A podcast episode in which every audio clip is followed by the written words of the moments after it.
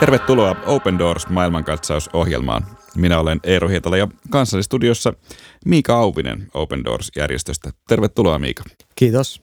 Open Doors on järjestö, joka auttaa vainoa kokevia kristittyjä yli 70 kohdemaassa. Joka vuoden tammikuussa Open Doors julkaisee vuosittaisen World Watch-julkaisun, joka mittaa kristittyjen kokemaa vainoa eri maissa. Päivittäin keskimäärin 13 kristittyä tapetaan uskonsa vuoksi eri puolilla maailmaa. Tänään meillä käsittelyssämme on Turkki, joka nousi tämän World Watch-listan sijalle 25 vuonna 2021.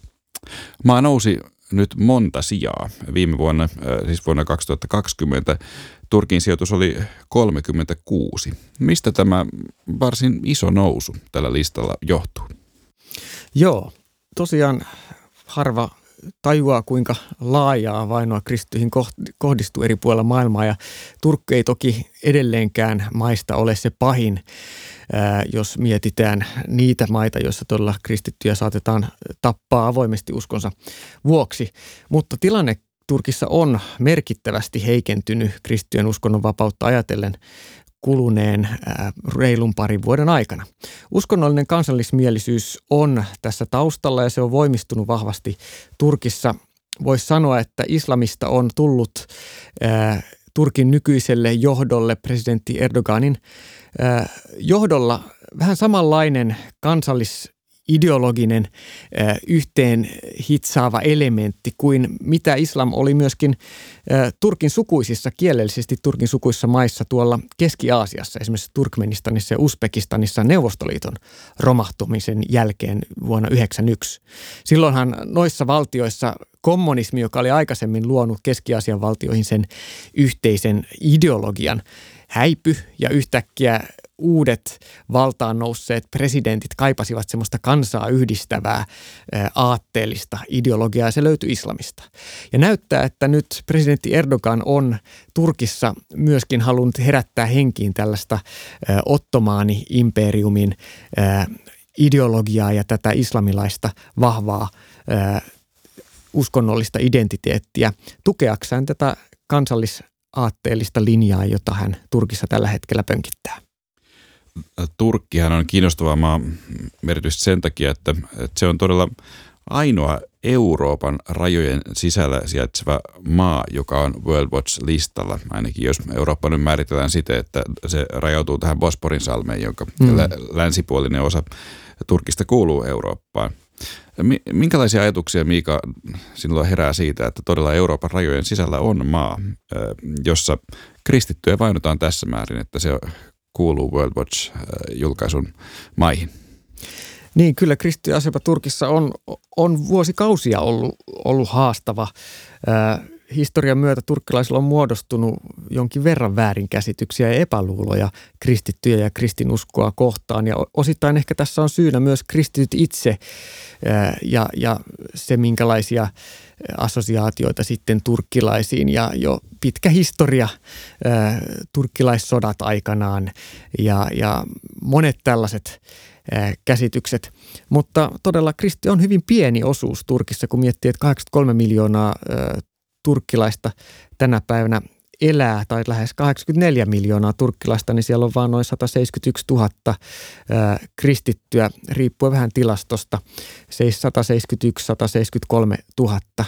Ää, toisaalta monilla turkkilaisilla on ää, islamin taustan tähden myöskin jonkinlainen kunnioitus kristittyjä kohtaan ää, tällaisina ää, pyhän kirjan – kansana.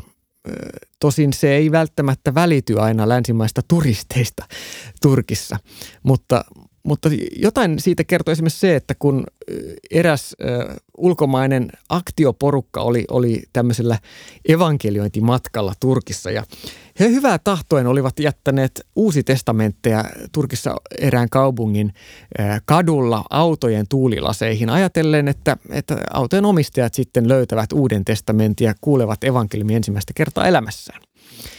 Ja totta kai siinä nyt sitten kun tulee tuulta, niin osa näistä uusista testamentista oli sitten valahtanut sieltä tuulilaseilta maahan. Ja nämä naapurusto turkkilaiset suuttu siitä, että raamattu ja pyhä kirja on tällä tavalla kohdeltu, että niitä on heitelty maahan. Se oli heidän mielestä epäkunnioittavaa ja he kanteli tästä viranomaisille ja seuraus oli se, että vastikään tämän aktioryhmän täysin tietämättä juuri työllä ja vaivalla lähestölle avattu seurakunta, joka oli saanut Turkissa hyvin vaikean byrokratian jälkeen pienet toimitilat itselleen, niin joutui uhkauksen alle, että tämä seurakunta joutuu lopettaa, koska viranomaiset luuli, että tämä seurakunta, kristinen seurakunta on tämän toiminnan taustalla. Tämä kuvastaa sitä, että jonkinlainen ajatus siitä, että, että kristillinen raamattu on kuitenkin pyhä kirja siinä, missä Koranikin on monen etenkin vanhemman turkkilaisen ajattelussa, mutta toki on, musta on hyvin surullista ja huolestuttavaakin, että, että monessa mielessä Turkki, joka 2000-luvun alussa vielä oli EUn jäsenneuvottelujen yhteydessä myös muokkaamassa lainsäädäntöään hiukan uskonnonvapausnäkökulmasta parempaan suuntaan ja myös kristittyjen kannalta sallivampaan suuntaan, on nyt luisunut muutaman vuoden aikana hyvin nopeasti taas tällaiseen ää, tiukempaan islamilaiseen suuntaan. Ja äh, hyvä on muistaa toki siis tämä, että Konstantinopoli eli nykyisin siis Istanbul on edelleen ortodoksisen kirkon pääpaikka.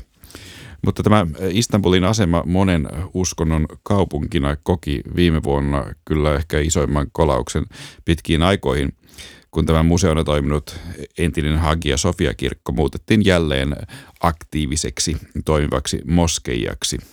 Mitä tästä tapahtumasta nyt ajatellaan vuonna 2021, kun siitä on kulunut lähes vuosi.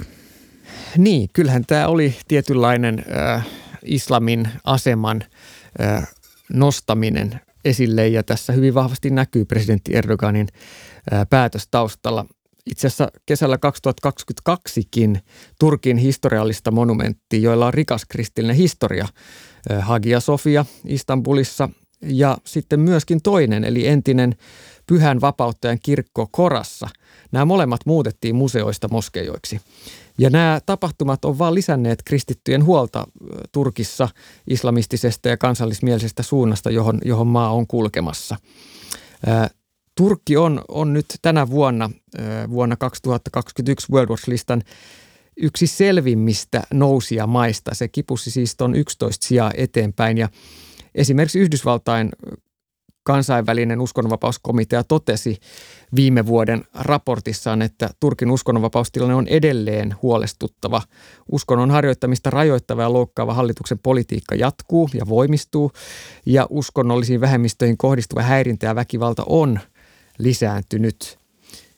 Eli kyllä nämä kaikki signaalit yhdessä kertoo siitä, että kristittyjen asema Turkin yhteiskunnassa ei ole ainakaan parempaan päin.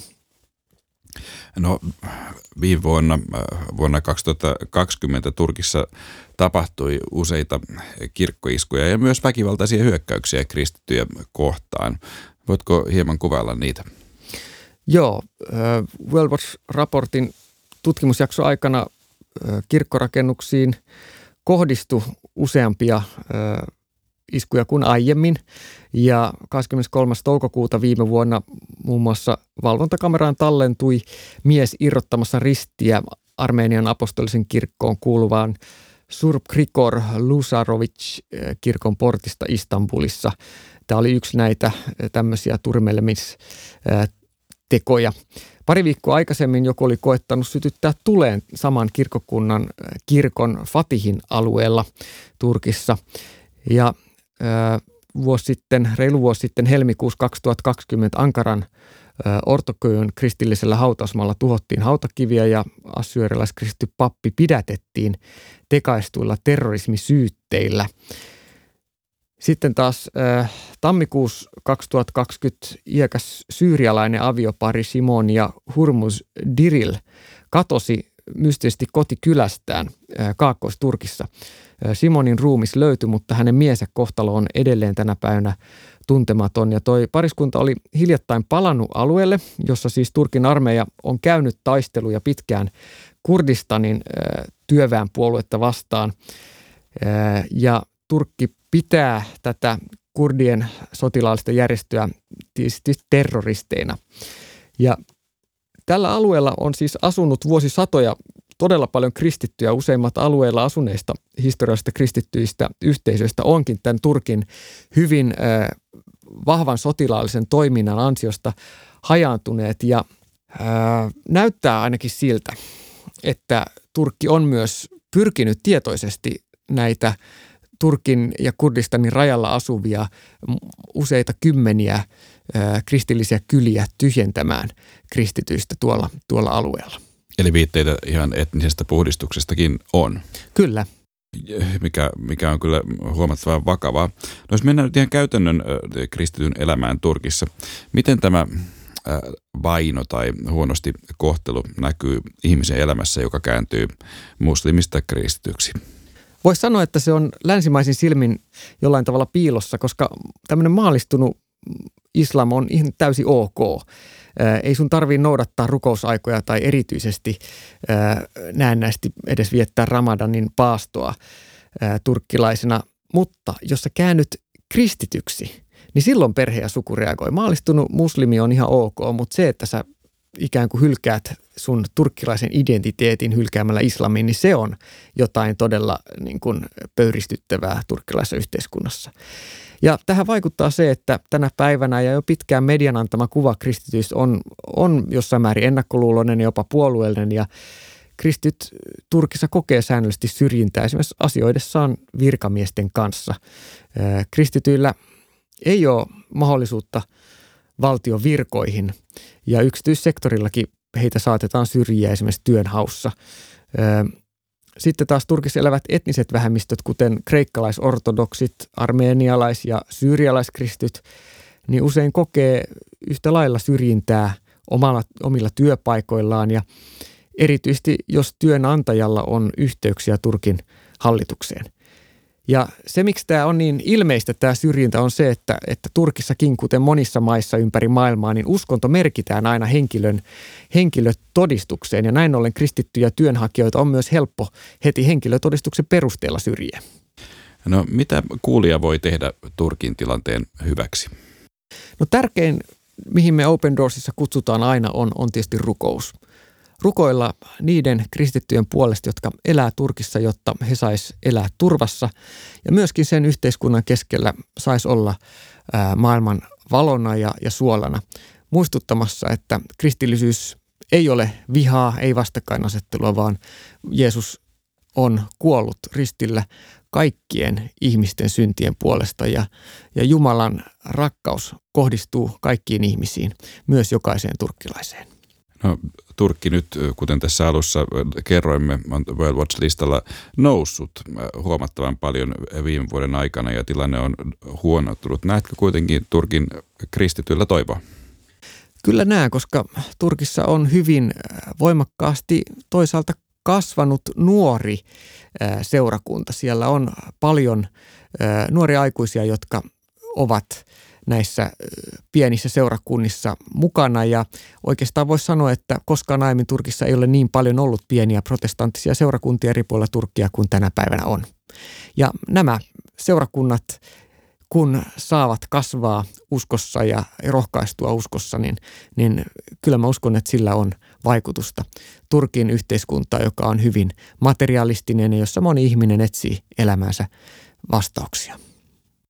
Tämä oli Open Doors maailmankatsaus. Open Doors-järjestö tukee vainottuja kristittyjä ympäri maailmaa ja muistuttaa siitä, että kristityt ovat maailman vainotuin yksittäinen kansaryhmä.